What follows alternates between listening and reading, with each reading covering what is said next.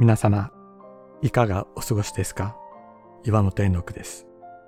今日も366日元気が出る聖書の言葉から聖書のメッセージをお届けします。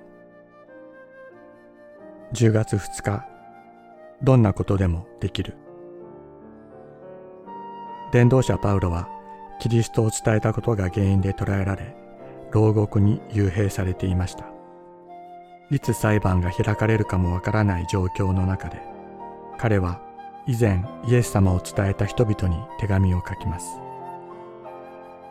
牢獄の生活の中から彼はイエス・キリストにある自由と喜びを語ります。私は私を強くしてくださる方によってどんなことでもできるのですと。どんなことでもできるとは精霊に満たされたらスーパーマンのようになれるということを意味していたのではありませんでした。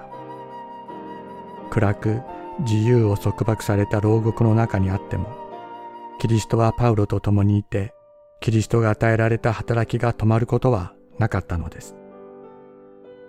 彼は外の世界にある教会の諸問題に心を配り、人々の間に一致があるようにと祈り、手紙を書き、神の言葉を語り続けます。私たちを取り巻く状況は決して理想的とは言えないかもしれません。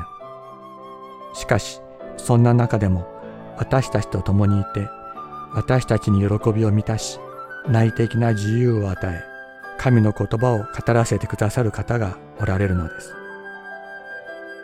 パウロは叫びました。主の御霊がおられるところに自由があると。状況は私たちを縛ることはできません。状況を貫いてご自身の御心を行われる方が私たちと共にいてくださるからです。私たちの心は揺れるでしょう。しかし、この方が私たちを強くしてくださる。目に見える状況よりもさらに強く私たちを握り、ご自身の技を行ってくださる方が生きているのです。私は私を強くしてくださる方によってどんなことでもできるのです。ピリピビテへの手紙4章13節